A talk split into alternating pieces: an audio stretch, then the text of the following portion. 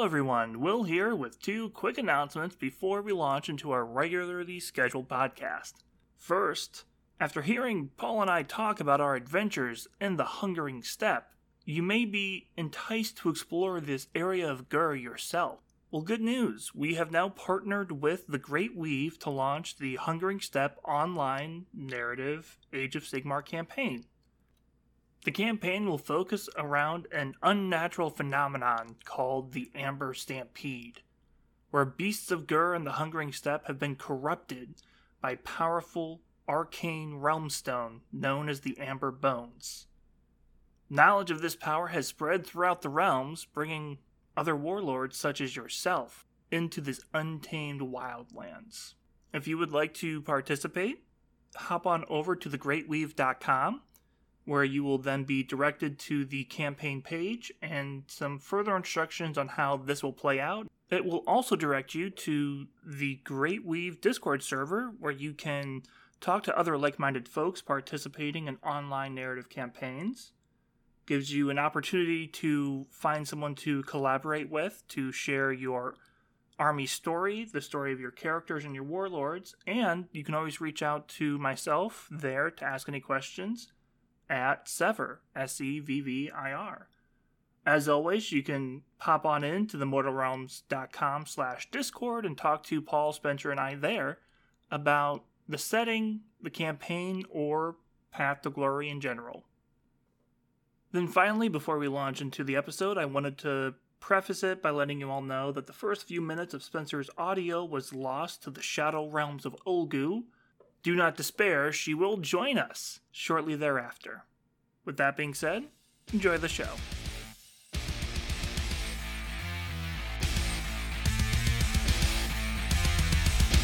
It's the Path to Story,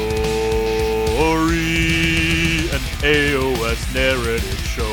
The Path to Story.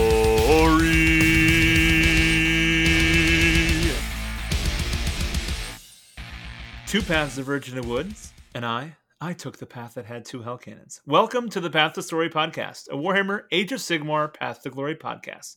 Join us for a whole lot of lore and more here in the Mortal Realms.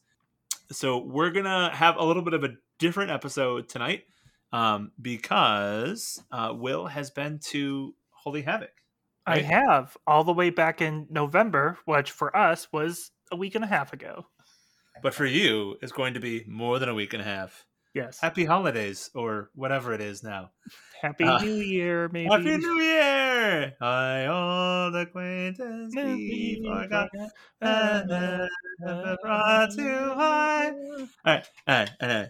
Um, so uh, we're going to do a discussion about running a Path to Glory army Yep. in a match play event, and that's really going to be the focus of this episode. Um, We're going to focus a lot on Will's journey through Holy Havoc, and uh, also a bit of an event recap too.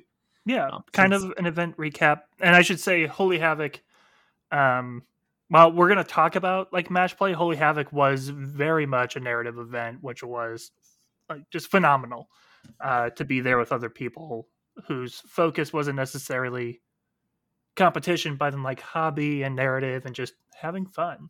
Yeah. So uh, it is run by Steve Herner, right? Yep.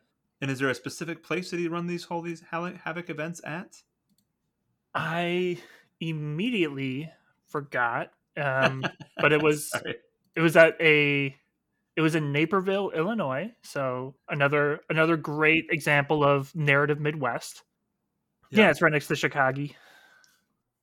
If Illinois were in one of the realms, which realm would Illinois be in? Is the question. I was gonna say if we're gonna play this game, my home state of Iowa would obviously come from the realm of corn. Oh yeah, no question. I'm from Oregon though. Right? Like what yeah, I was born out in Portland, Oregon. So what realm would Portland, Oregon be? Uh, it's on the waters. We could say Ulgu, shadowy, cloudy. Well, it could also be in uh, the pocket realm of the Skaven. Because, you know, Oh, geez. Oregon. Was it uh, Skavenblight? Is that the name of the city? Well, there's Skavenblight that's in a realm, but then there's also a pocket realm where the uh, the head of the Skaven, the greater demons of the horned Mm. rat, meet. Um, it it's kind of a cool little narrative thing where in Skavenblight there is a throne, and behind the throne of Skavenblight there is a door, and through that door is a hidden dimension, a pocket dimension, whereby the greater demons of the horned rat actually run everything going on in Skaven society.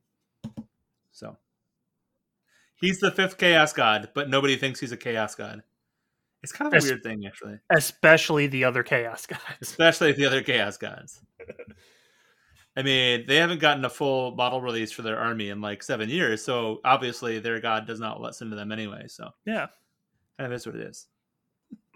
Anyway, after that massive diversion, yeah, what are we doing? Um, Uh, all right. Uh, so I have actually not played any games of Path to Glory in the last month, but I did actually make an entire 2,000 point army because I don't know, I'm crazy. Wait, you went to full two thousand? Dang. It's it's a full 2,000 points. All right. So right now I'm posting three pictures in our little Discord for Spencer to look at. All right. So these three pictures are the models that all of the so these are the standard models that Games Workshop makes. Yep. And everything that you're going to see is made from these three kits. All right? For the And- record, for for those listening, Yeah. uh, at the top we have the uh, Arachnarok spider. correct. In the middle we have, uh, yeah, in the middle we have the Tarantulos Brood, the new Warcry war band that is spider themed and spider mutants. Exactly. And then at the bottom we have the Spider Fang Spider Riders. Yes. So, um, first up are the Spider Riders and the Tarantulos Brood. I'm going to post three pictures for you. I made Spider Centaurs. Out of the Spider Rider spiders Mhm. and the top half of the Tarantulos Brood. So, games wise, this is a Flesh Eater Courts army. And I'm using them as two units of three Crypt Flayers, which are like vampire bat things. Which I'm like, they've got eight legs. They can move super quickly. Yeah. Um, and they, They are super. fly. Yeah, the legs are super spindly because if you look at the picture of the spider riders, do you see how they have a joint at the end of every leg that has a point to it, which is the end of the leg? So on the front guy, he has the bone legs, right on the very beginning. Yeah. So I took three of those ends of the legs for every leg for these um, centaur spiders. And I took two of them and glued the big ends together with plastic glue, and then I glued them into a plastic glue of another spider foot to make that the actual leg, and then I glued that whole contraption into the body itself. Now, you may be asking yourself, well, wait a second. There's only like one of those bony bits on each sprue. How many spider bits does Paul have? I have way too many. um, but then Infinite. oh, it gets better. It gets better. All right. All right. So here comes the Arachnox, but they're like different. So three, two, one, boom. There's number one. I kind of Uh, I tried to model it after a flea. That's why it's got the big long leg in the back, like it's jumping. yeah, I was gonna say And then number two, yeah. So I added uh, two pedipalps to that one in order to make it because they're supposed to be vampire spiders or like flesh eating spiders. And then I made a king flesh eating spider for reasons. Um, so that one's got a whole lot more spiky bits on it. So um, I'm going to use them as an existing army called Flesh Eater Courts.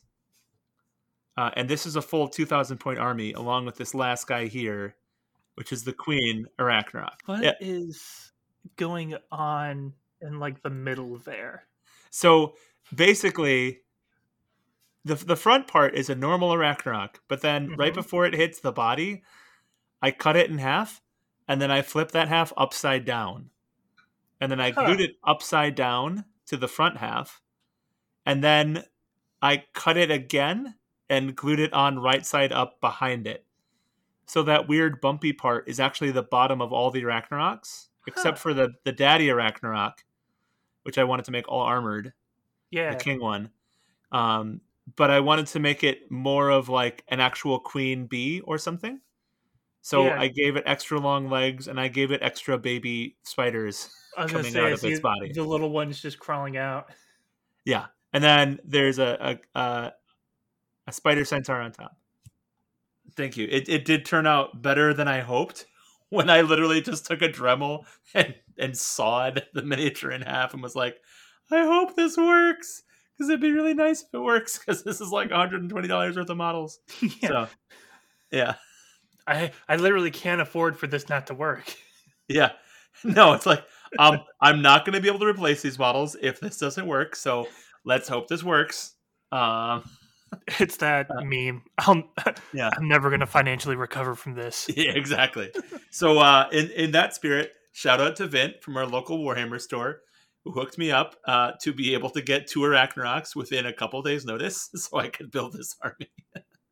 Because it's just like I did, I, you know, I didn't even have time to wait for shipping. I'm like, "Do you have these in stock?" And he's like, "Yes." And I'm like, "Okay, great, sounds great. I will buy them from you." Yeah. so, um, so yeah, I didn't play any Path of Glory armies, but I did build a 2,000 point um Warhammer army, and I did convert all four of those Arachnaroks in one Yeah. day. There might have been a lot of sugar involved, but Yeah. it was still only one day. I mean, that is a crazy accomplishment. Like, even just building four normal Arachnaroks in a day Yeah. is like reaching my peak of hobby. Oh yeah. So um because the legs are all crazy and extended, so if you look on the bottom one and then the top two, their back legs are super crazy long because I actually added two legs into one for the back legs Mm. to make them look just unnatural and super creepy. So I actually had to pin these plastic miniatures uh, because the plastic wasn't strong enough to support them. So it was it was a process, but you know when you release literal spider ninjas for Warcry, and I need to be able to make a two thousand point army out of them, and I'm only going to get ten of them on the week of release. I had to figure out something crazy. Yeah. So so there you go. Uh, so this will definitely be a Path to Glory army at some point. Um, but I mean, GW released spiders, so I had to make an army. And I don't make the rules. I just convert the models. Yeah. so that's that's what I did in the last month. Will, did you do any hobby in the last month? I bet you did.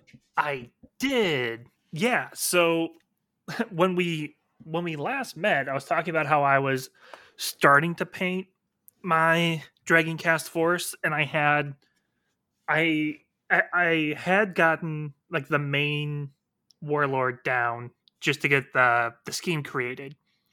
Mhm. And then I found out I was going to start going to Holy Havoc. And I needed to paint a thousand points worth of Dragon Cast. So I That- very That's a bit of a yeah. That's Yeah. a transition.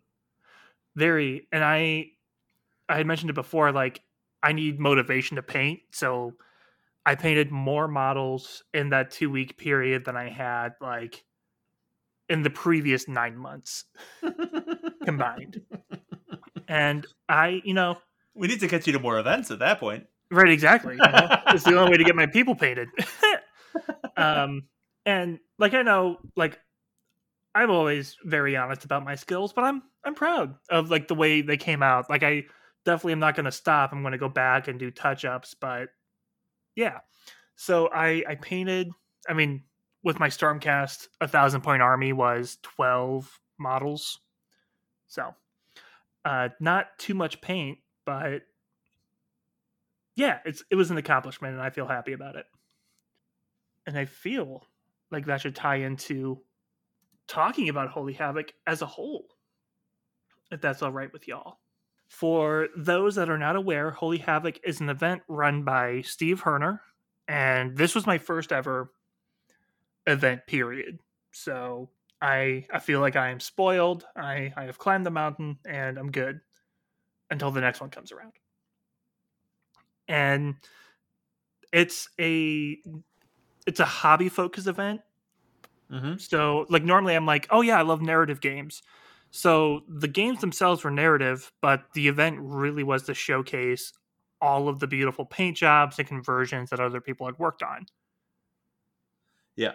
So, um, do you follow any sports, Spencer? Do I watch sports? The answer is yes.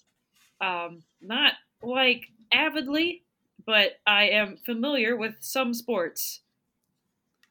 Nice. I can recognize a baseball, you know, three out of every five times. Pretty good. so imagine there was a sports ball championship. Can you imagine this?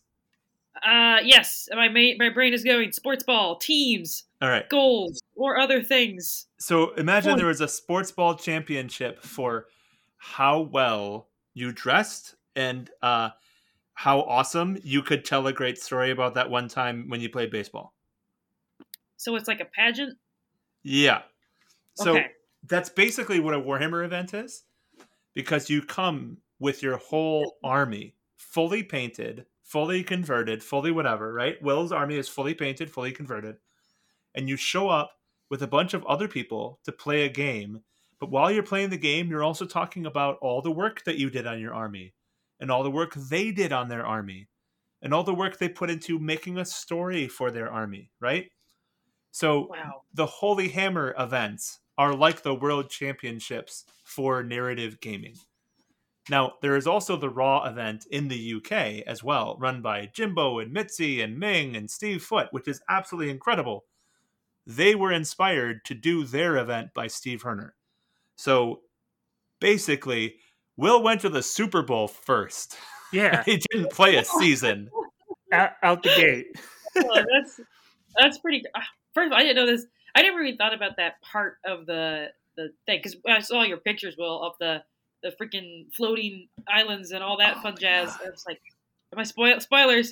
Uh, and I'm like, wow! And then I didn't even think of it. Like, everyone's got a story for their characters, and they're all painted like artists. Oh, Like, it Yeah. real- was it was real work. incredible. Like I Yeah. felt underdressed because I'm a an inexperienced painter who painted their army in two weeks, and these these are people who've been working on these models and these narratives for years. But the best part is like there wasn't like really any judgment. They're all like just super excited to be there, which was awesome. Yeah. Now imagine not only is it Super Bowl, but the Super Bowl hasn't happened in three years. And everybody finally gets to go back to the Super Bowl.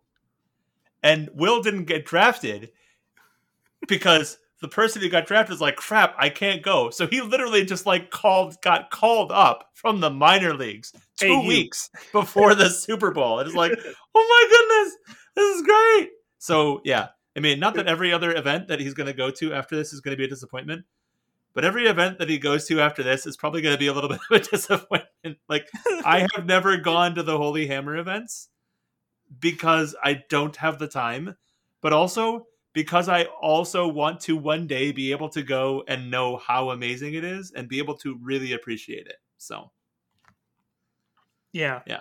Uh, so that leads into shout out to uh, Jake or Velasa chapter who just put the the question in the Mortal Realms Discord at themortalrealms.com slash Discord. is that the like- mortalrealms.com slash Discord? That is the Mortal mortalrealms.com slash Discord. Cool, cool, cool. Just making sure. Yeah, yeah, yeah. Um, and he was just like, "Hey, anyone, anyone want to go to this event in two weeks?" I'm like, "Yeah, sure, okay," not knowing what I just volunteered for. yeah, exactly. But he was an amazing teammate, um, super super cool guy to to hang out with. Even though we only saw half of each other's faces the whole time, since we Yes. you know we're still masked up and everything. But we were the Mortal Realm Trotters, so we had red, white, and blue headbands and wristbands. oh, did you play that song that the Harlem Globetrotters play? No, we oh man, that would have been amazing. oh, um, but yeah, it was a blast and really enjoyed it. So I wanted to talk a bit about that experience and like just in general, but also since this is the Path to Story, a Path to Glory podcast, how I implemented the Path to Glory in that non Path to Glory event and like how that whole process worked. Slash, we know this episode's coming out close to Holy Wars, which is the next event run by Steve Herner. And hopefully it inspires some people and some more folks to to do a similar thing of, you know, having these events tie into their overarching narrative. I mean, everyone had like well written documents of their narrative. Some people like made comic strips of each battle they played. Um, uh, That's right. like the Warhammer Weekly folks like printed out like a book for people to flip through with the war scrolls with their miniatures on it. So I, like it's definitely something I feel like more people would want to do if they knew how accessible it was. And that's what we that's what we want to do. All right. So, Spencer, do you have questions? Because I feel like you would have questions right now. Well, I- I guess I've been wondering, like, how long of this event? I, I have no idea. Is is Age of Sigmar is, is, is Warhammer like an old game? How long has it been around? That's a Good loaded question. uh, so, the game Age of Sigmar just celebrated its sixth birthday on July 4th. However, the reason why it's a loaded question, Will, is because, go ahead. It's because the well, Age of Sigmar is new. This lore and this narrative has been going on for decades. It existed in what is called Warhammer Fantasy Battles. Shoot, what year did it come out? Like 1979? 79? 79, 80? Something yeah. like that? Yeah, because uh, yeah, something like that. 40K didn't start till 88, so. Yeah. So it is like as a whole, these communities that exist, a lot of the people have been a part of the the Warhammer fantasy community for decades. All right, I feel like I should step in here and give you a quick history lesson. Spencer, Yes. are you up for a quick history lesson? Absolutely. All right, so I'm going to ask you a question. I think it's a freebie, but I'm going to ask you anyway. Have you heard of this little game? It was made in Wisconsin called Dungeons and Dragons. Yes, I have, Yes. All and I was surprised by the date you mentioned because I'm like, this is like the same time. Yeah, coinky dinky. yeah. Really coinky dinky, isn't it? What a So- coincidence. when Dungeons and Dragons showed up to the scene and were like, hey, we're going to make up stories and it's going to be cool. Turns out there were a couple of guys in the UK that were like, hey, we should make miniatures for this new game called Dungeons and Dragons. And they called themselves Citadel Miniatures. And so that's what they did. They made miniatures for D&D. So they had everything that was in the original D&D, which as you and I both know is some really wacky stuff but they just made miniatures and they made miniatures and they made miniatures. They made them out of lead um, before they switched to white metal. Um, but uh, that's how Citadel miniatures got their start. And then eventually, people started buying the miniatures and said, hey, you guys make really cool miniatures. Why don't you make a game for your miniatures? And then we don't have to go and try and find games from America to play with your miniatures. And they said, that sounds like a great idea. We should do that. So we're going to invent a game called Warhammer Fantasy. So Warhammer Fantasy is the same time ish as D&D because it basically incorporated all the miniatures that Citadel was making for Dungeons and Dragons. Obviously they cut a lot of like the weirder stuff out, but at the beginning it was literally just like a source book which said, "Okay, you've got these miniatures, ah, you can have these rules." Right? first edition, second edition, third edition, even, we're kind of just like, we're just going to give you some rules to do things, and we're going to do it for a tabletop war game, and this is the way it's going to be. Uh, so now, as you say, Spencer, in the typing more dice, that is exactly what is going on with Warhammer Fantasy because you're playing a tabletop war game and you've got all these dice to roll. So I think I still have you on board, right? Do I have you on board? Yes, I had no. I mean, what you're saying makes total sense, and the fact you can just you just know this is just amazing to me. So yes, I So, follow. so, but the, here's the thing, right? Like they made up this fantasy universe in the late 70s, early 80s. So, what do you think this fantasy universe was based on? Considering it's from the UK and you know a UK fantasy universe that was super popular during that time. What do you think it was based on? Oh, I know a UK popular t- from the 80s. Think Yeah. not not from no, the not from 80s. the eighties.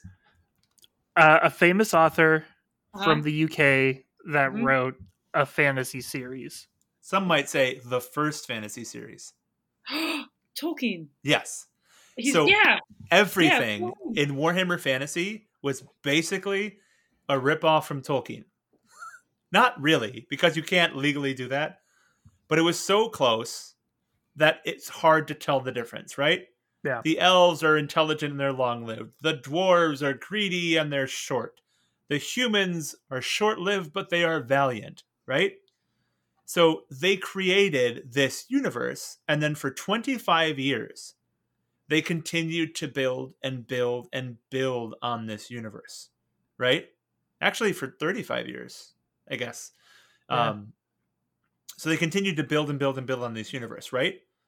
But their money is tied into the intellectual property that they have created, right? Which is based on Tolkien. So basically, it's kind of a mishmash, and they've got a place called Cathay, which is basically Japan, right? They've called Mm, got a place called Tilea, which is basically Italy, right? Yeah. Like it's all everything was smashed into everything else. And by today's standards, if somebody were to refer to something as Cathay or Japan or China, um, how offensive to the modern viewer do you think that would be? Uh, risky. Imagine you took first edition Dungeons, no, pre first edition Dungeons and Dragons, Uh-huh. right? With all those crazy charts of like, we're going to hire a woman for a specific purpose. And it's okay because we're just making fun of stuff, right? And you Mhm. had to include that in your rules because the rules never went away. And the, the- I mean, the rules changed, but the lore never went away, right? You don't reset the Yeah. lore every time you have a new edition. Mhm. You just Hmm. pile more and more stuff on it. So, Ooh, for example, there was well, a race. roll. Yeah, there was a Like race um, of trolls that only had one eye that survived by going and taking women from other races Ooh. and having children with them. Not really all Yeah. that politically correct, right? Yeah. Now, Mm. coincide with the fact that Warhammer Fantasy was a historical rule set, which means that you're basically running blocks of miniatures, and I mean square bases, all grouped together Ranking in file. a block of rank and file miniatures. And so you have to worry about being flanked and you have to worry about wheeling because that's how you measure when a unit turns, right? And the game wasn't doing that well. So Games Workshop decided they were going to blow up the old world, which is what they called it. Literally, blow up the old world. But they kept some of the characters. And then they created a new world called the Mortal Realms. And that's where we live now, is the new world of the Mortal Realms. There is baggage from the old world, but everything can start from scratch. So you know that race that was really weird and would take races from, you know, take mates from other races and create things, they're not really here anymore. Right? Like all that weird lore that didn't really make sense or was super like can you tell that we're talking about Germany here? Can you tell that we're talking about fantasy France here? Wink. right? Wink, wink, wink, nudge, nudge, nudge. That's kind of gone, right? So then they're we- like, you know what? This is gonna go the way of the dinosaurs, and then there's like meteorite. Yeah. Yeah. o- only correction is they kept the dinosaurs. they kept the dinosaurs, yes, um, but uh, they actually are going to bring it back, but they're going to bring it back like 300 years before all the bad stuff happened, and just kind of retcon everything. I would Yeah. one would imagine. Uh, so they're going to start over with that, but because they're starting over, we got Age of Sigmar, which is this crazy high fantasy um, uh, universe, and so really long story, pretty gosh darn long. I'm sorry. Yeah. That's how old Age of Sigmar is, in a nutshell. This has been Path to History. yeah, exactly. Path to history. I like it. Uh, Wait, I oh, wonder how long these things have been meeting, and then and then now I get it. Yeah. Forever, yeah. all the time. Yeah. I love. All right. So Will just posted a picture of one of the original Citadel Yeah. miniatures Yeah, yeah. I Wizard? say with submachine gun. Oh my dude! it's the greatest loss. that surely that still exists. That's like gorgeous. Will I know you have a 3D printer?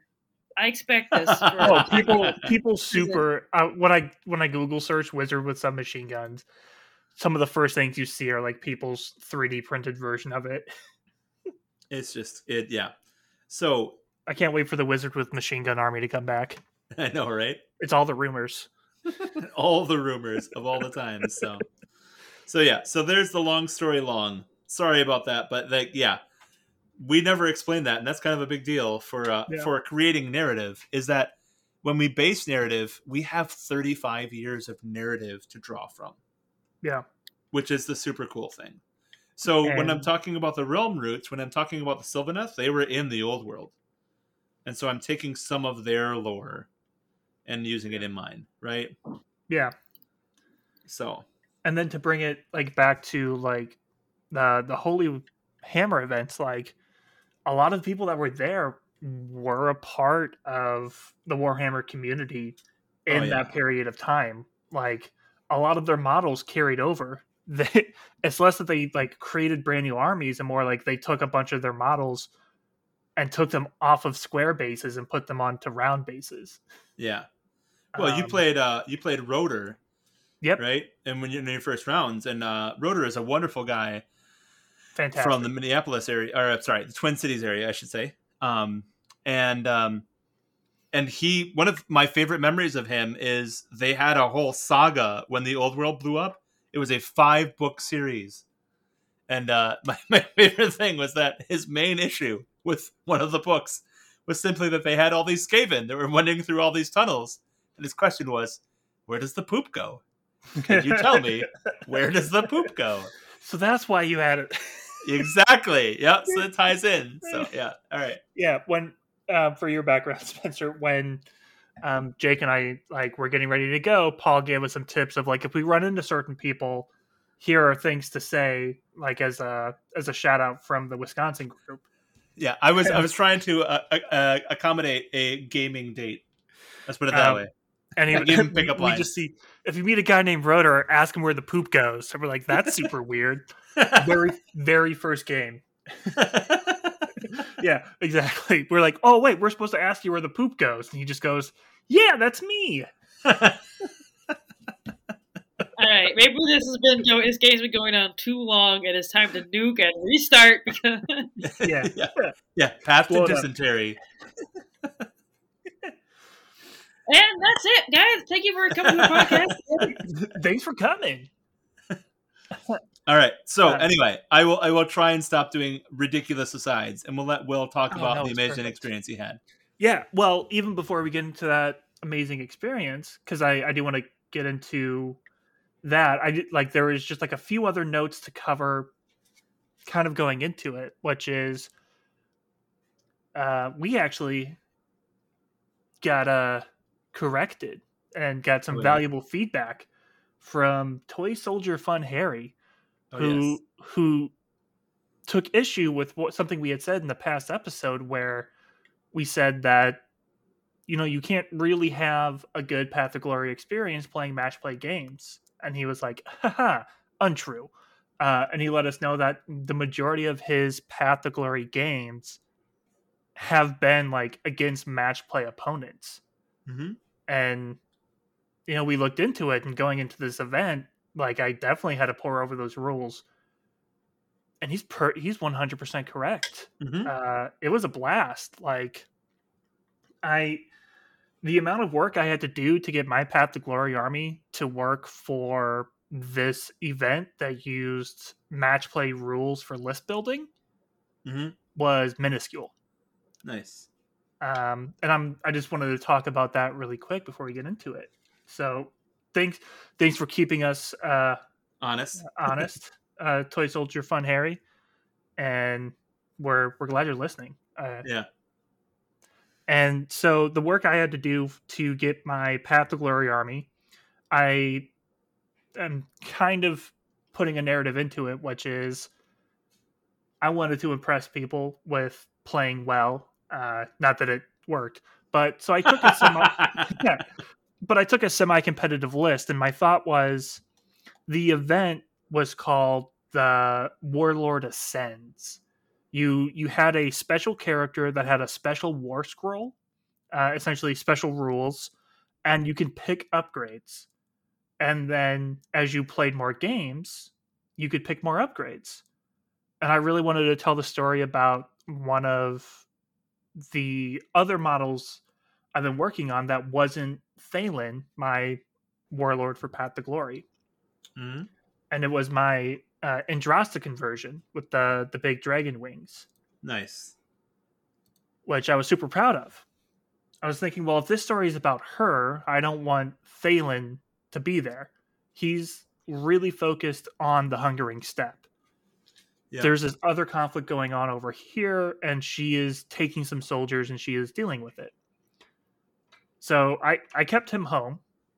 And I also think it works well because after our last game together, Paul, uh, I had Thaylen run directly at all of your Shadow Warriors, Yes, you And he- did. and he barely survived. yep. So he he's Weird. definitely yeah craziest thing. So he's definitely rethinking his whole lead from the front strategy. Fair. Fair point. Well made. Yeah, and like he is a you know I forget if I mentioned this on the show, but he was picked to be a Knight Vexillor because of his like naivety and optimism. So he's going to make mistakes like that. And I swear I did that on purpose. I'm good at this game. Please. please believe me.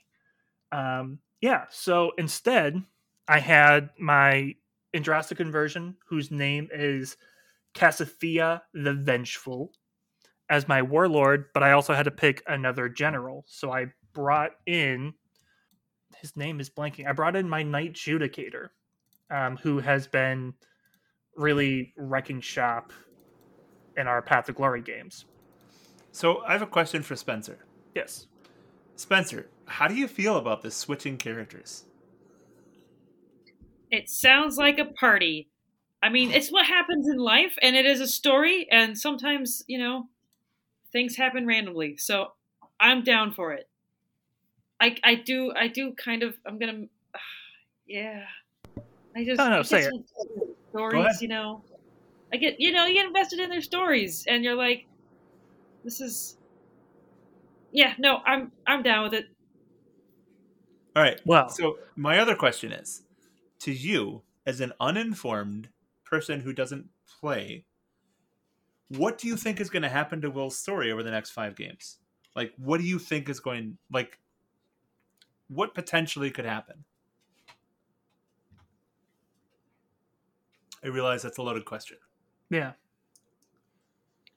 pause for just a second Will could I I I swear I, I'm listening obviously but could you just quickly say the switch again the, what was the Yeah. switch So the Switch is my main warlord Mhm. for our Path to Glory campaign. Did not come to this event. yes I saw instead, that yeah. yeah. Instead, um, my warlord for this event was this Cassathea the Vengeful. But yes for the event, and I guess I could explain this better. For the event, you had your warlord, who was like your main character, and then you needed a general as part of like the the list building. So Mhm. I brought my Knight Judicator, Valem Bronbow, who has participated in our Path to Glory campaign. Is he the one that died or got injured in the previous episode? I know that name. Did he get did he He, cool? he's the one who shot a bunch of people. Okay. Um, qu- quite the opposite of died. He Okay. He was good. yeah, he's been the MVP for the one game he was in. Okay. he does have So- the doggos though. So yeah, the the yeah. burbs, yeah. burb dogs. Yeah. All right. That he was cool. Okay. All right. Um. So what do I think's gonna happen? Yeah. It you know, the event is called the Warlord Ascends. Okay. So a lot of people are gonna die. Um. I think that's just it's and it's gonna hurt every time. So gonna- That's- Ooh, you I like it. are right to an extent. Um, but that also gets into one of the things that I want to talk about later of like how to do Path to Glory at an event. But you are right in the sense that lots of people died because we didn't talk about the the super cool thing about the Holy Hammer events, which I will get into with the first game now that the, the table is set. Awesome. So, first game was a last minute loss. Um, Oh, So Jake and I we played against uh, Roder and Fensky, whose team Mhm. name was the Hot Swap and Jacks. of course it was. They were playing as Cities of Sigmar, Living City, which I thought I was ready for because I've been, you know, that's what Paul you've been playing as, then- yeah, but I don't play it well. and you don't have teleporting dwarves. I I don't know. I yeah, I don't play it well. Like I said. Yeah, um, and then they also had Stormcast. I before going further, I should say that I was, you know, as I mentioned, repping my Dragon Cast, and then Jake was playing as Ossiarch Bone Reapers.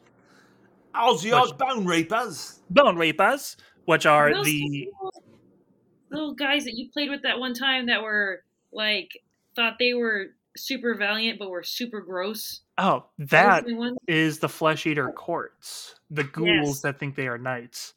Those are my favorite. All right, Yeah. so, So- not the same. That was my spider army that I did. Yeah, Oh, Exactly. that's the name of that. Okay, all right. You Yeah. said that you said what he plays. All right. I was Yeah. like, okay, listen for me. I'm, I'm, I'm losing the names. The the names are dense, so that's just the okay. and most of the most of the words in the names are made up. So. and the points don't matter. the points don't matter. um, but you have encountered the Ossiarch Bone Reapers in a sense because they are reforged creatures or even almost automatons made of bone shaped into perfect warriors that I used in our D&D campaign. Oh, the ones with the mini faces. Those Yeah. so- like yeeted us off that. Ta- yeah. All right. Yeah, they're deadly. They where they switch the the four-headed ones with four arms that switch their heads around for different personalities. He brought No. those. That's what I hear Oh, they good. talk about in the GW lore. Watch out for those Ossiarch Bone Reapers. They're gonna eat you. You'll get yeeted. They're gonna eat your bones right out of your body. Ooh, nice. I like it. Yeah. So, So, yeah. yeah, Anyway, I lost. say part part of the narrative that Jake and I had created going into it was uh, from a tidbit of lore that took place in the Soul Wars novel by Josh Reynolds. Ooh, I like that novel. It's so good. Yeah, so good. Highly recommend it. Um, but the Soul Wars novel sort of ends like towards the end. It mentions that Arkhan, um, a lich, like a big undead evil guy working for the god of undeath, was trying to essentially parent trap Nagash, the god of undeath, and Sigmar, the leader of the Stormcast, into working together again. And it didn't work. Surprise, surprise. It's shocking. So our narratives was Jake was playing his Ossiarch who are working for Arkhan, and my dragon themed Stormcast are allied to Dracothion. So we were testing out what an alliance between the two could look like while the pig the pig the big two gods were looking elsewhere. Like essentially doing a beta test of what could happen. And I like his um his warlord had interesting thoughts about that alliance that we can talk about as we get to uh, games four and five. But the first game took place on a one of the maps. There were uh, like 25, 20 something tables. No. Yeah, something like that. There was a crazy amount of tables. Each one was super customized. And the floating islands, which I had shared a picture before and I'll post in the Discord again when the episode drops, is as described giant floating island and then like all over the place. But it had a rule where if you were standing under the islands, you took damage. We didn't know that this was. I could I could see. we didn't know that this was one of the safer maps. yep. Um, yep. when when I said like you were right about there being a lot of death, Uh-huh. these tables were vicious. we lost so many models to the boards themselves killing us, Yeah. and it made it so fun. It was fantastic because at a certain point, like your two armies were just fighting to survive, like not even fighting to beat each other. That's amazing. Um, and yeah, so we played Rotor and Fensky, and we could not have asked for better opponents for our our very first game. Um, you know, Jake had been to Dragonfall Con just a few weeks before, but other than that, this was only his second event, and it was his first Holy Hammer event, and it was my first event. And Rotor and Fensky were phenomenal. They really set the tone for like the game for us, even though like they beat us pretty good. Um, it didn't happen until the very end, where they found a Sigmarite temple and called on Sigmar to smite my wizard on the very last roll to to secure the victory. So it was a a knockdown drag out brawl. And I will also, because of it, never question teleporting dwarves with guns ever again. Uh, li- living city is dangerous, y'all. Don't do it. and when it's in somebody else's hands. Yes, Yeah. I agree. Yeah, So, so let me get this straight. Not only did you go to like the Super Bowl of Warhammer events, but you also got to play against like some of the MVPs who win Best Painted like all the freaking time in your first game as well. Is that that's correct? what you. Yeah, that's what. If that's what you're saying, that's what. yeah. happened. Holy crap! That's amazing. It was so awesome. Oh yeah, Rotor and Fensky are amazing guys that really know their stuff backwards and forwards, and paint gorgeous, gorgeous armies. So And you held your own. So, you know, you got Sigmar Spike, but other than that, you did pretty good. Yeah. Uh, then we go into game two, which was a bit different in the sense that it was more devastating. Um, we played, in the sense that we died more. yeah, yeah, a bunch. We played Joe and Joe uh, of the team Joe Squared. um, and they were running Gloomspite Gitz and Ironjawz. So Gloomspite Gitz are essentially goblins, and they were running them all on squigs, the giant just balls with Nice. mouths. Yeah, Squigaland. Squigalanche and Ironjawz, Spencer, are the orcs that are heavily armored. So just big and nasty. So, tanks and dogs. You played against tanks and dogs. Uh, like dogs, eh? Yeah, I would say more like tanks and bouncing mouths. yeah, yeah, like uh, like a dog, right? Like they're like, Yeah, row, row, row," and they're just they're like bouncy. Oh, oh, maybe like the little like you know, little wind up teeth. They'll It, if you think about a dog, but with a with the teeth of an alligator, right? Like so, a Chihuahua with alligator teeth. That's kind of what you would get, like that boundless energy that's just yapping constantly, but also it could bite you in half. That's Yeah. basically a squig. Um, they were- they were vicious, and we Yep. played on the map. I, I love calling out the maps because they made a huge difference in the games, especially this one. Uh, it was called Worms of Glop Marsh.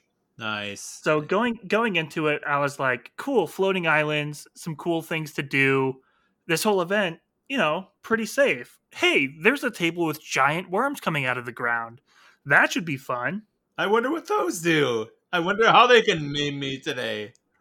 Um, and like things were going well up until a point. Like we were slow. We I were feel like this is a theme. Things Yeah, are yeah, going yeah. great until, until well yeah because things were going great we were like behind for sure and then the worm ate all of my heroes at the same time i was like well this was fun Like I managed, Uh. uh, Cassathea managed to survive and get to like complete an objective, but like every other model in my army uh faded away to nothingness, No. and it was fantastic. I loved it. Wait, but wait, they're they're Stormcast, right? So they're gonna go. They're coming around again. Yeah, they they came right back, and that kind of goes into part of what I want to talk about. Like, how does this work with Path to Glory? Which is, you know, after every Path to Glory game, you roll for casualties and you roll for injuries, unless Unless what? you are not playing an actual game of Path to Glory. Ooh, you can take yeah you can take your path to glory force and play other games. So that's essentially what i was doing. So at the start of every game it's not like i started like well i only have one model now you know i my, my force refreshed which is why i mentioned like yeah lots of people die but then they come back and i i have the narrative excuse of having stormcast and jake has the narrative excuse of Ossiarch Bone Reapers. Like, you know, it, it's built in to the lore that th- they're going to come back anyways. So let me put it to this way, Spencer. All right, we're playing Path to Glory. We're bowling, right? Just straight up bowling. Mm-hmm. You hit, you strike, whatever, right? Yeah. So Will's playing bumper bowling when he plays match play. I'm just gonna lay it out there, right? Yeah. Like he can't not hit, and everything mm. comes back.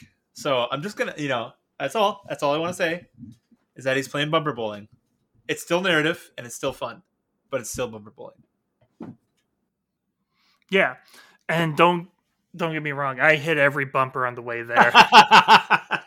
you say bumper bowling, it looked more like pinball with all the bouncing around. nice. It's, you know, like whenever you try to, like you started that, and you were like bowling. Um, Yeah, and you tried to exactly. score as many times Talk about- possible. The the Super Bowl. This was Yeah. the bowling bowling championship. This was And the I- bowling portion of the Super Bowl. Yeah. Um, and then we get to game three, where this was actually a, a grudge match Ooh, where uh, with who? Tra- with Travis and Matt of Oh, Gloom Shark. Exiles and the Crimson Fleet. Uh, Travis had been local to the Madison area and had recently moved to Illinois, and Matt is a local to the Madison area. He he had just moved out here, so we're trying to get him involved in more games and telling their story. But those of us who are listening probably know Travis from his work on creating his vampire fleet. Oh, so good, so Um, good.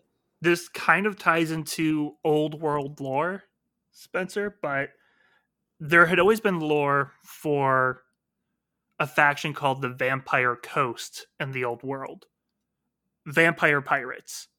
And when I don't even know if they had like many dedicated models, but it was just Uh, such a cool idea. So it actually is kind of cool, and this is way, way back. So Yeah. this is make no sense to you, Spencer, whatsoever.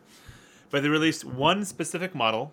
It was called Luther Harkon, Yeah. and he was the the vampire that was in charge of the vampire pirates. And then they released a White Dwarf supplement for conversions you could do to make a vampire pirates army, which was one of the coolest things ever. But they only released one actual model. Everything else was just supposed to be converted. So um, Travis took that and ran with it like crazy. And oh my goodness, it did an amazing job. and it's just a beautiful force. And Matt, like knowing this is what Travis was doing, he took a different spin on a like the same idea, where he brought the Idoneth Deepkin, which are underwater elves that steal people's souls, and he themed them off the realm of death. And he had one beautiful model, which was a the Leviadon, which is a giant flying turtle and had like a mossy graveyard on its back. Oh, that's awesome. So on one side you had vampire pirates, and on the other side you had deathly sea elves. Well, the, the crazy thing was, I've been watching Travis for like a year build this absolutely incredible army.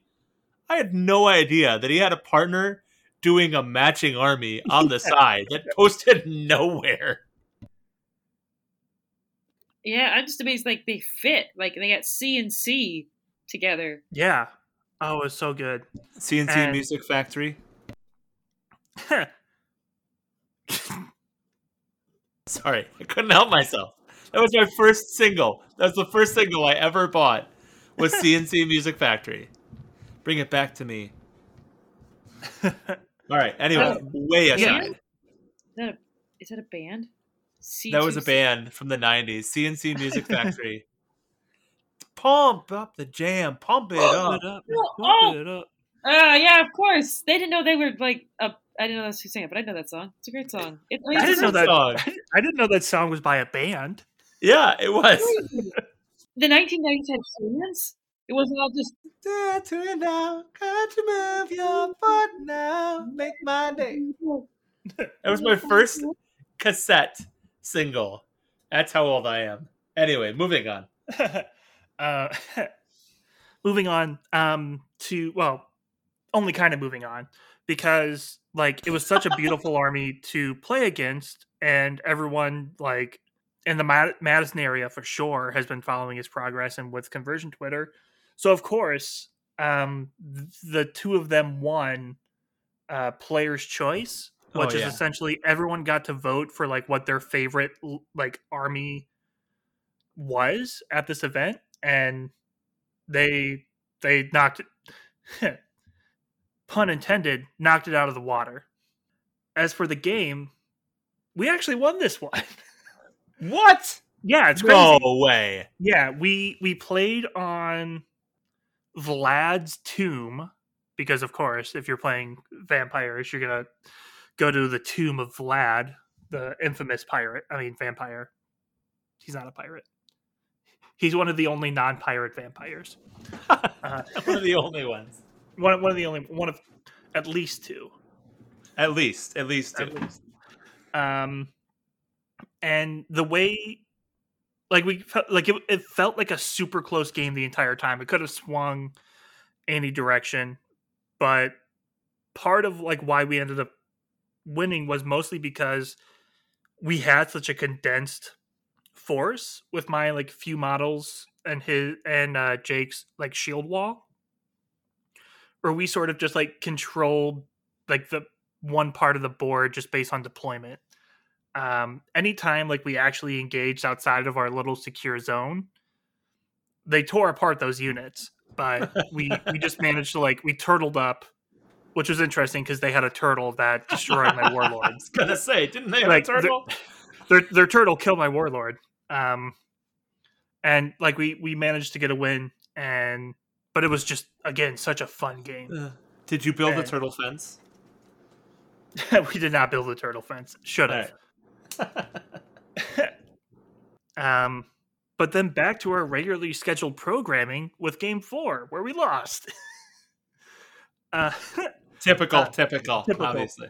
yeah, here this was another grudge match um, where we played Aaron and Jason of the Nerd Lodge. These are people that were local to Jake, so we managed to to play two like local teams to the each of us. So Nice. that was super cool to have to, to build those connections.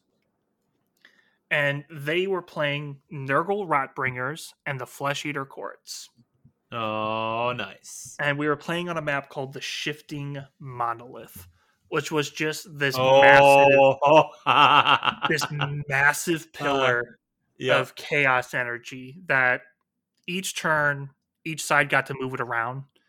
And if it flew over a unit, that unit would take damage and then get a, a gift from the chaos gods. Um, when we used it and rolled over their units, we killed a few, and the gift they got was like better save rolls, so they were more survivable. Um, when they moved it over my general, it did some damage, and the gift I got was I get to take more damage. of. So, like, I was super happy because my general, like, once the Knight Judicator is super good at range, and he almost killed a Terrorgeist, which is like a giant undead bat creature. And he would have Oh, gotten away with yes. it too if it wasn't for the giant chaos pillar. if it wasn't for the giant chaos, pillar. Um, uh, And- nice. Yeah, and they they ended up uh, pulling the win, summoning a bunch of units, and we we overextended and got overwhelmed. But super fun game. Not whelmed, not underwhelmed, but overwhelmed. Overwhelmed. All right, sounds I- good. and I should say this is where the narrative of the event also started coming into play. Um, because what happened, uh, game four and five took place on the second day of this event. So, overnight, spies sent by our own warlords stole the artifacts of power that we had given our generals Oh my goodness. Oh it man. didn't really affect me because the artifact my general has is you can't shoot him unless you're in close range Yeah. and only one game did i ever play against another shooting army so- and that was the Idoneth uh, deepkin awfully convenient, isn't it? very convenient um but it really like messed with jake because he he gave his people his general was a spellcaster to bring back more Ossiarch, and the artifact like let them be better at that, and they lost that ability. So our our hammer and shield combo of his Ossiarch taking blows and then resurrecting, and me hitting enemies with the stormcast, kind of fell apart because we didn't have those those items Yep. we are Ca- started taking control and my narrative for why she was doing this was that um, if you look at the conversion she is further along in her progression to becoming a dragon like she has these big beautiful dragon like wings and i'm going off the narrative of when stormcast die and are reforged they lose bits of themselves and a lot of them start to portray the extremes of their storm host. Makes sense. So the extreme for my storm host is you become more dragon like. And she has been dying in most of these games. So she's just coming back more deranged and more like dragon greed. Um, like Smaug. oh, Smaug. Oh, Smaug. So that that's why she's starting to to turn against my my general. And so for the final Ooh. game, it was ooh, spicy. yeah, all of the warlords made their move and sold the generals to their enemies and put them in jail. Uh-oh. This game was crazy. Sounds like uh, one of the things I ran at Gibbering Dome. I'm like, hey, you have a general. It's a nice looking general you've got there. Hey, guess what? You don't have a general anymore. Sure, sure would be a shame if something bad were to happen to it. Exactly. Except, except we were rewarded if something bad happened to it. Um, because what happened? This this was super intriguing, um, and I'm still like trying to process how cool it was. We we played Kevin and Kyle of the Tree Biters, who were playing as Sylvaneth, the the Dryads, the Tree People, and Soul Blight Gravelords, which was um, a lot of zombies and heavily armored skeletons. And the interesting thing was part of our objective was we needed to go free our general. We had also poisoned our generals and we got points the faster the generals died. Oh, what? wow. It was like what? Wait, I don't understand. Why? What? Because because it was just like a sacrifice. That feels Kinda, like sorta. anti- The the warlords poisoned the general. So Cassiothea Mhm. poisoned um Valem Bronbow in order to usurp control. Yeah. Okay. Because she she's ascending. If yeah you will. she she's trying to ascend uh Okay. there was requirements to ascend that she didn't meet one of those being survive two games um, oh man, couldn't couldn't quite get there it's great and terrible at the same time. I feel for you. uh, uh, i mean it's how i played her um so and it ties into the narrative so i had a pro gamer move where as Uh-oh. i've been talking about these you know my trials and tribulations and these other events i had something on my side which is my people die very quickly So when we rolled for damage on the first turn to see how much poison our generals took, Nice. he immediately died, Dying is my superpower. which which gave me like the maximum amount of points. Awesome. And that's that ended up how we won was because Jake and I's generals had like five HP each. And then we Yeah. maxed out our damage early on. So we walked away with like a bunch of points because of it. Yeah, you can't fire me, I quit. nice. Um, and like that fight ended up just being a knockdown, drag out brawl. Um, because other models, like you, you gave them warpstone crystals, which is like magic chaos rocks that the the Skaven love, the little rat people. And we just kept on fighting and killing until there were just like so few models left. And when the game ended, the it really was decided by the fact that we just died faster nice. and therefore we won. all right. So you've covered all five games now, right? yeah. So Spencer, what do you think happened in these five games now? What do, what is your opinion of a Warhammer event? I'm curious. Like as a whole, the story that happened. Or like what does it entail? Like what would you enjoy about maybe going to an event or like what seems super cool or super Oh, intriguing well- or what stands out to you? I mean, first of all, I would love to watch because because it's kind of like a tiny little movie that's being written in front of you. Uh, Because you have all the stories and stuff, especially if you get a chance to talk to the characters beforehand. Um, Mhm. get you get favorites. I I love seeing the artwork of these figurines, and apparently this was the best place to see that. I, I do find that part Mhm. really exciting. Um, that being said, I'm ah, gosh, I would just like to talk to people again. Is that too much to ask for? Nope. like, Fair. I mean, just be like, yo, and they'll be like, whoa, and I'm like, whoa, you like went into this, and they're like, yeah, I kind of love it, and I'm like, I'm enjoying it. Like, just Yeah. just go spend time uh, among people who are doing something they love. I mean, keep that's like a positive vibe to share. So yeah, that's like I mean, ninety percent of why I enjoy going to events. It's just talk to everyone else about how much fun they had making their stuff. It's Yeah. so cool. Uh, and I wouldn't stress of competing yet. I'd be like, you guys, you know, like birds, and like, yeah, sure. And then like three minutes in, your birds are dead. You're free to go now. Yay! Like, yeah. bird grenade, go! Bird grenade. Oh, is it just like pooping on somebody, but it's explosive? Is that what I'm hearing? Rocket bird. All right. So very cool. I I, I like that because that's that's literally why we enjoy. I mean, I enjoy going to events. I can't speak for Will, but I imagine they probably have to be pretty. High It was for so- miserable. No, it was fantastic. Yeah. I All loved every minute of I it. can, Um, see, I can see why you loved it. Like, Yeah. you you gotta see, see you. I mean, for one, you gotta like test out like different ways to play your character because you're also practicing playing to a story. I, I mean, we keep saying that, but it is a skill you have to practice. Like making sure you're you're consistent with your character's decisions.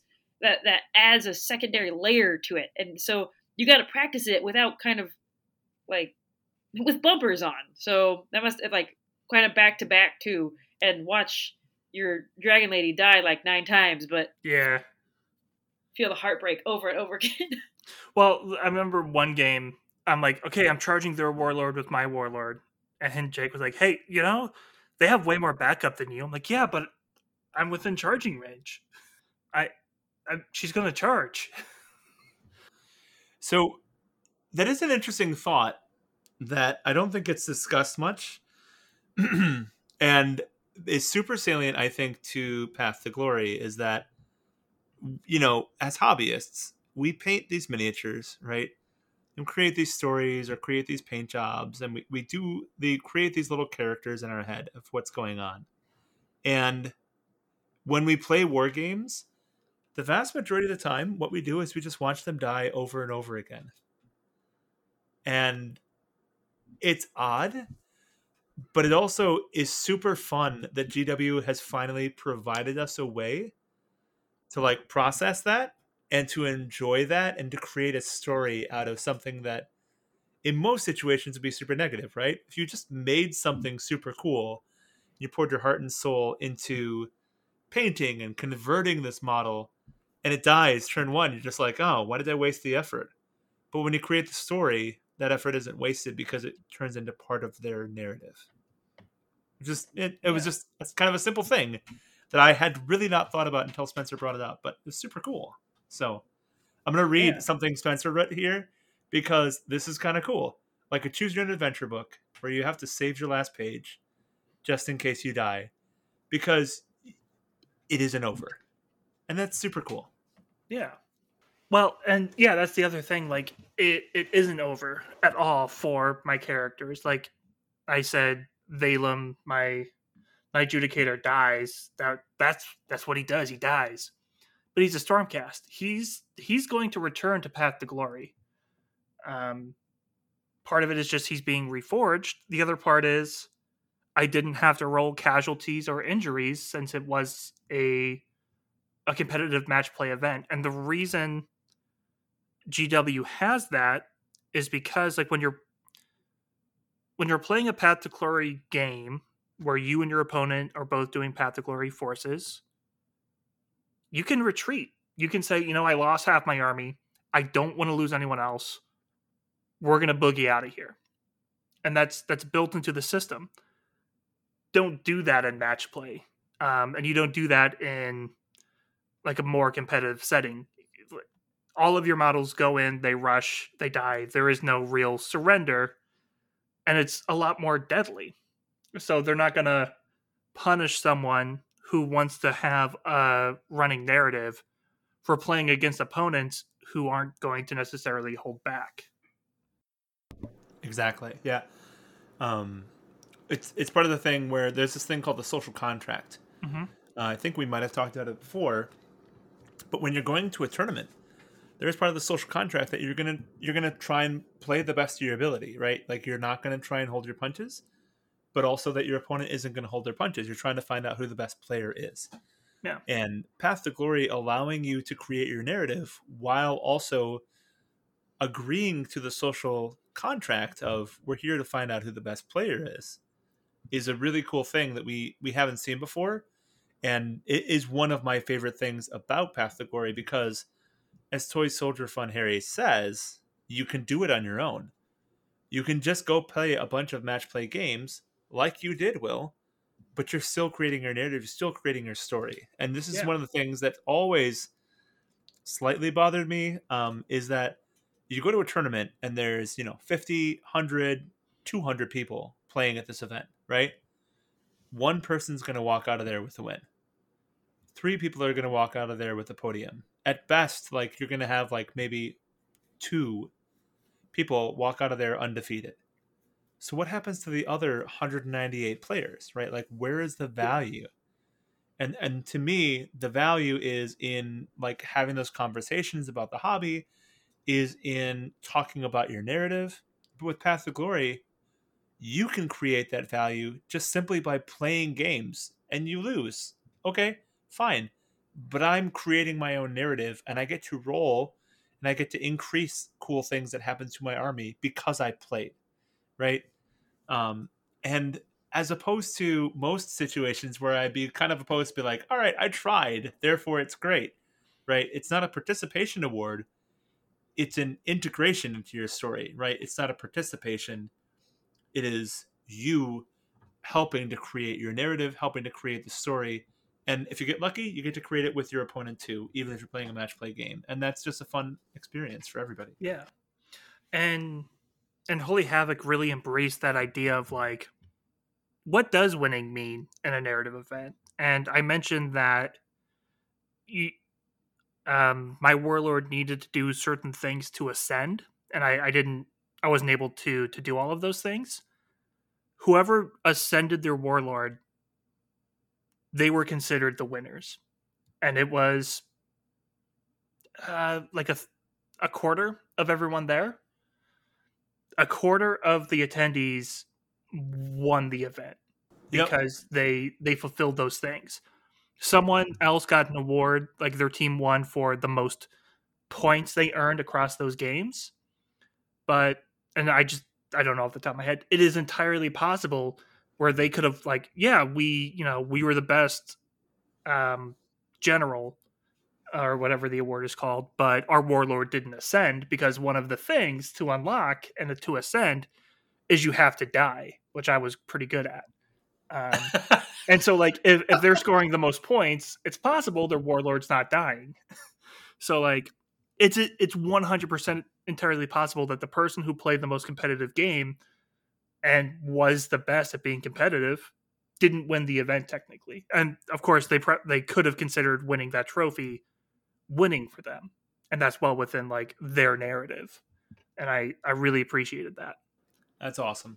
Um, speaking of awards, wanted to toot my own horn a bit. Ooh. Uh, I didn't realize you had a heralder on your force. yeah, right. Burr, burr, burr.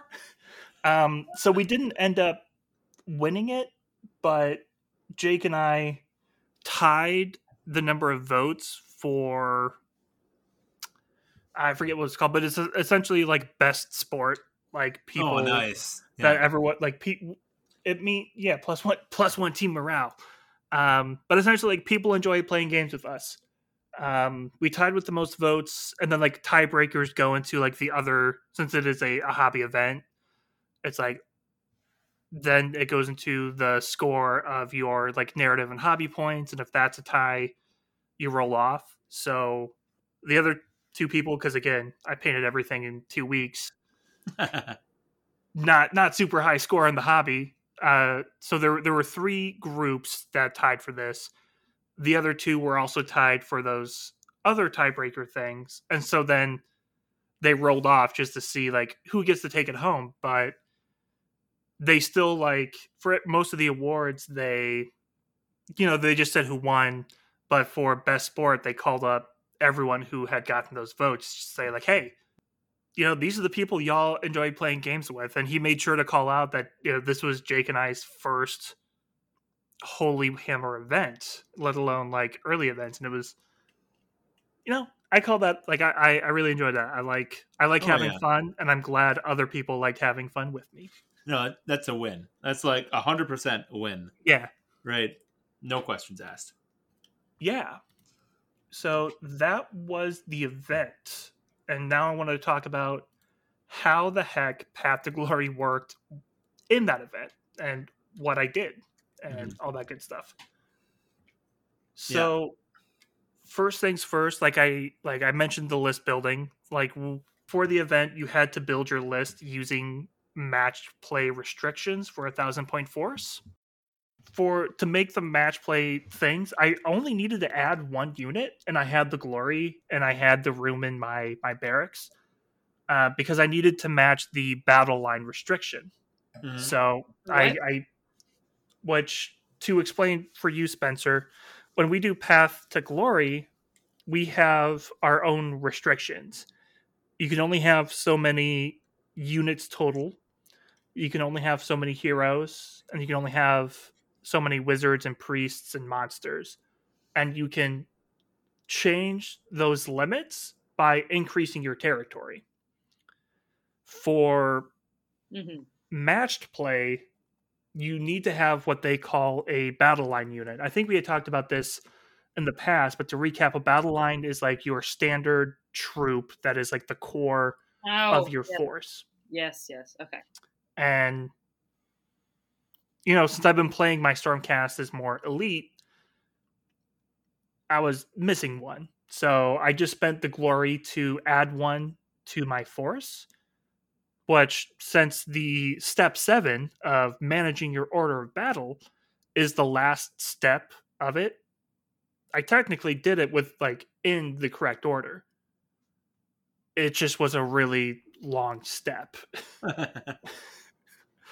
Um but i like I, I like i was surprised like like oh what do i need to do to to make this work? And the answer was very little. Um Yeah. it worked really well. When it came to tallying up the glory from each game there were already like the rules. It's just depending on the point size of the game you played. And i just did it based off the point size of my army even though it was a duo event. So Jake and I combined had 2,000 points. I only brought 1,000 points. So all my glory gains were based off of playing 1,000 point games. That makes sense. And then your glory for victories and losses is normally determined by whether it's a major or minor victory. You get more points. Those weren't in the battle plans for Holy Hammer because they had all of these different factors and all of these different scores. And I was trying to figure out, like, oh, how do I determine whether or not my wins were major or minor? hmm And I realized the only wins I did have were like by a lot of point. Like Yeah. some of the losses would could be considered minor losses, but the the wins were in the the major category. So I went with that. Nice. Um, but the the only thing that was a challenge was between most of the games, you either had a one hour lunch break where you need to try and find a place to get food and eat, and then get ready for the next game in an hour, or you just had a half hour break, which is like when everyone's running to the bathroom, clearing the table, and then figuring out who they're playing in the next round and what they're playing in the next round yeah. and it's not a whole lot of time. There was no way I could do my aftermath between games, so I did it just at the end of each day, hmm and it was just another simple process going through the steps of okay, I played this game, I get this glory. I wasn't spending glory between rounds because my list was already set. Well, and it wouldn't have mattered anyway because you can't use the things that you get from glory Exactly. during the game because you're playing a match play event. Exactly. Like it there was no point in spending glory unless I was like, "Oh, I'll buy this territory later on." Mhm. Um, but you, I also just did that at the very end of the game, anyways. Um, So wait, whenever you come back and play Paul again, you're gonna be like super beefy, right? oh yeah, Okay, Paul, you ready?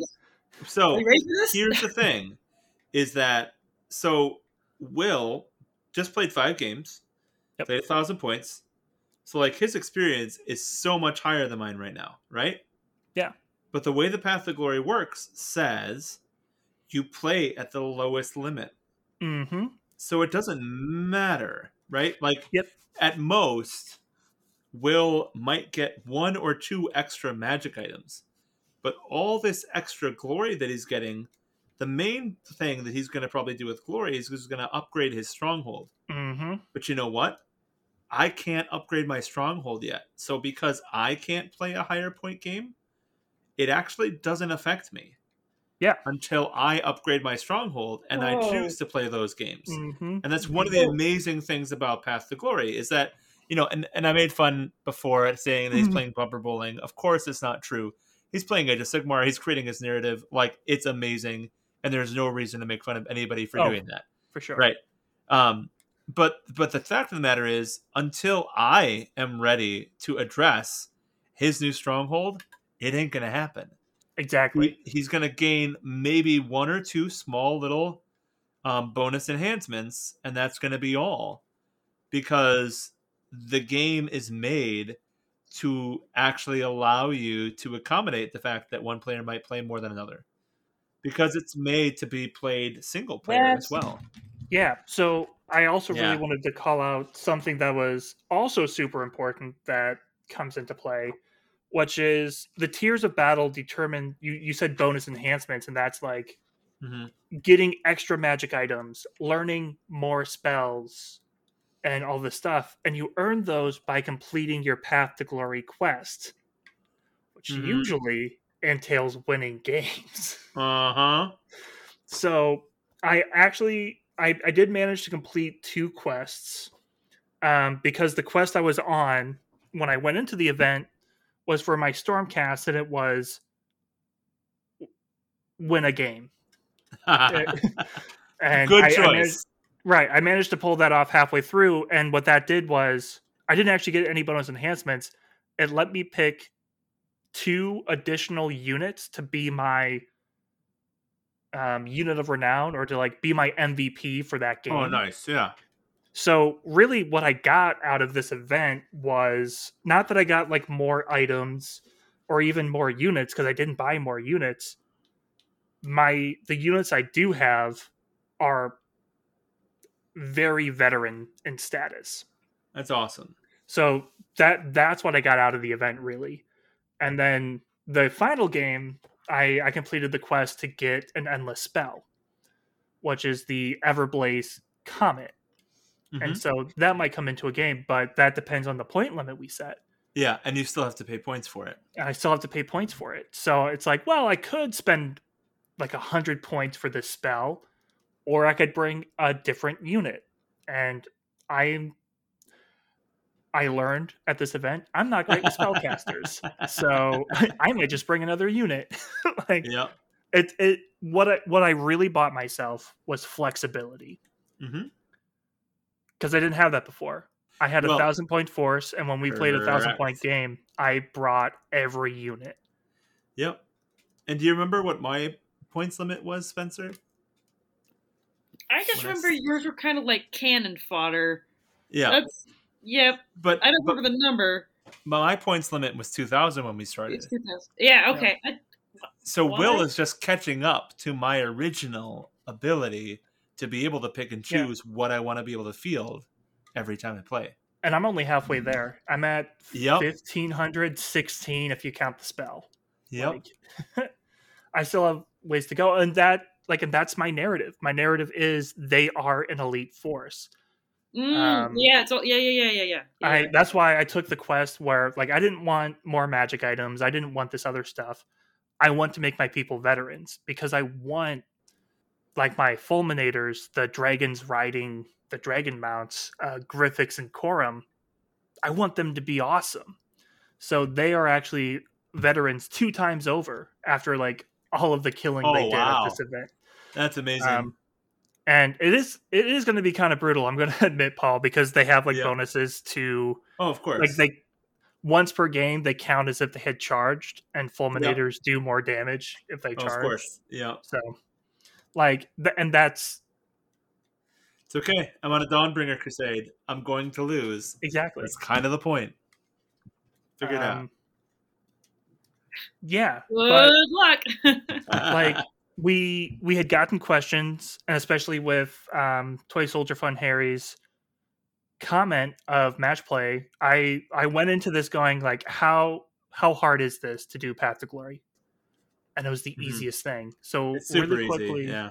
since I know that people listening to this now, some of them may be preparing for Holy Wars, which is in February. Yep. Go make your order of battle. Number one. Yeah, go make your go do it. You should already have a list at this point.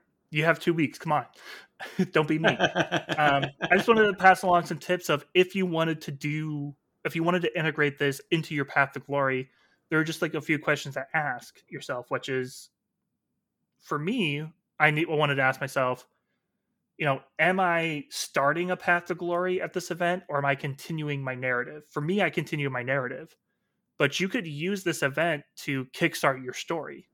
oh, absolutely. And so, depending on what you choose, the answer you have to think about okay, how do I build my order of battle to both work in Path to Glory and to fit the match play restrictions? And I'm going to advocate for something semi heretical, which is tweaking the rules a little bit. But, you know, the rules Uh-oh. the rules should help your narrative. And the idea is I had the glory that I needed to buy the one unit to fit my match play restrictions. You may not. But what you will have is you will know for a fact that you are playing five games at, Mhm. I think it's 1500 point level. Correct. So you know for each game you're going to be gaining a certain amount of glory. hmm if you know if i was if i was doing this with you paul i would ask like hey is it cool if i borrow from those future rewards but that's a Oh, yeah. that's a conversation to have if you are doing this as part of a an ongoing campaign if this is your first event and you have like you don't have pre-existing things Fill your boots. Have fill fun. your boots do it why not there's no reason not to No. um Nobody's going to be hurt by the fact that you're enjoying your narrative.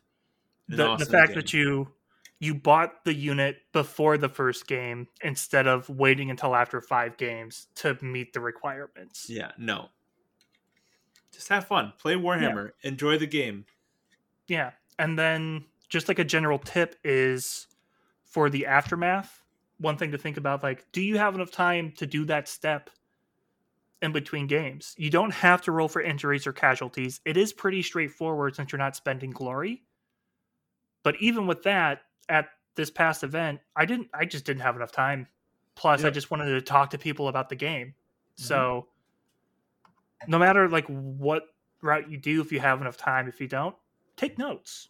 Uh, Yeah. one, Which unit is dying?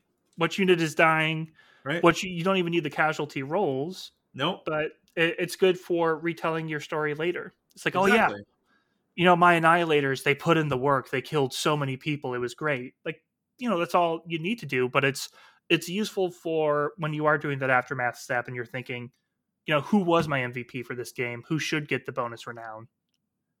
You have that note. Mm-hmm.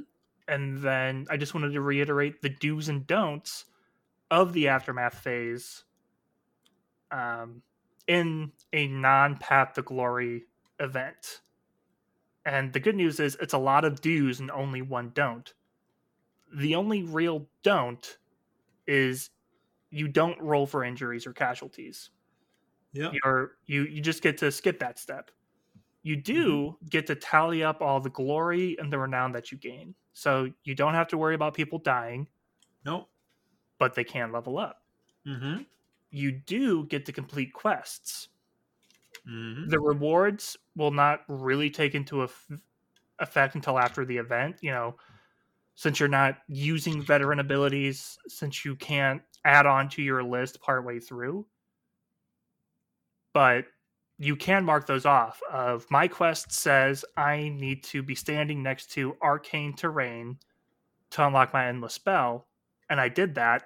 Make a note of it. Complete the quest. Pick the next quest to work towards. Yeah. I mean, heck, if you want to put this in match play terms, all you do is this is my grand strategy. Yeah, right. This is my, My other gran- thing. Exactly. This is my grand strategy is to make sure I'm standing next to an arcane terrain. Right? Like my grand strategy is to track and see which units die. It's Yeah. not that hard and it will really help you to create your narrative for sure. and and then the last two things are you can manage your territories i didn't want to buy territories i wanted to upgrade my stronghold do my and like buy a barracks for more units. So i didn't roll territories until the very end um, but if that's something you want to do you can do it like in between each round go for it. And then you can like do manage your order of battle. You can buy new units. You can't take them to that event, but you can say, hey, after my second game, I'm going to add this unit to my list, not for this event, but when I go back home, they're there waiting for me, type thing. Yep. 100%. But it it really was like super seamless and it is laid out in the book like exactly what you do and don't do for these things. And what's also super interesting is it says like if you go to the event and you are doing your path to glory and they are doing their path to glory but the event isn't path to glory don't still don't do the injuries or casualties you know play to the event do the match play game you both just get to benefit from it Yep. which is super cool That's a Um, social contract for you. exactly Well, and at the end of the day, right? Like, you played the game, you earned the glory, right? right I mean, at the end of the day, it's again, it's part of the social contract. If you're really concerned about people playing the game, just don't cheat. Like, it's Yeah. okay, right? Like you're telling a narrative. If you really want your narrative to be like, I'm super great and like super amazing, and all my units can do all the cool things, you know what? There's already actually rules in the game to prevent you from running raffle stomping over everybody else anyway. So y'all have fun, like going ham on your narrative for rules purposes, but we're just going to continue to tell our story. And you know what? In our story, you might just be a little bit of a jerk. And that's okay. yeah Um, yeah, and so then the last thing I wanted to say for my story is my, you know, my warlord did not ascend. She Yeah. she failed to complete it. Um, and since she was using a custom war scroll and she betrayed my general, who is like the MVP of my actual army, she's going to be in exile for a little bit, which serves two purposes. One, I don't have to fiddle faddle with how I'm going to integrate a custom war scroll into my path to glory.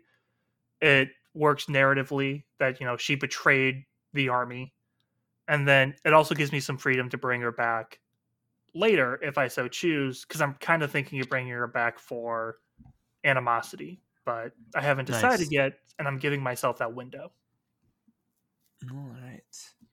I agree.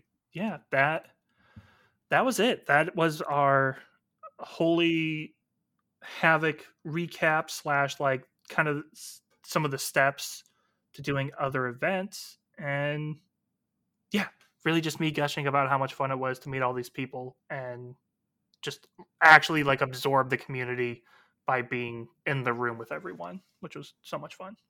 Absolutely. All right. Well, we tell our story to help you tell yours. So I hope you enjoyed this episode of Path of Story. You can find us online. I am at PJ Shard. Will, where are you? I am at Sevvirelon, S E V V I R E L O N. And Spencer, where are you? I am currently uh, in a chair. Uh, I sometimes log into the internet. So, yep, that's where I am. No, I, you can find me at Miss Photon, MS underscore Photon. Uh, if you like pictures of science things, like the Hubble Deep Field that I just like to share a lot, and birds. I got a lot of bird photos. Fair. All right. And you can also chat with us on the Discord at www.themortalrealms.com slash Discord. Thanks for listening. Wait, wait, what was It was uh, Discord again? It was, uh, www.themortalrealms.com slash Discord. Spencer, can you remember that? Ah. Oh gosh, www slash Nope. the mortal realms slash Discord. No, um, also, apparently I cannot. uh, if you ever put a shout out of you're doing an event and you want a partner, throw it in that Discord. One of us may just latch onto it. exactly. All right. Well, thanks for listening to our Amblings on the Road, and we hope to see you along the path.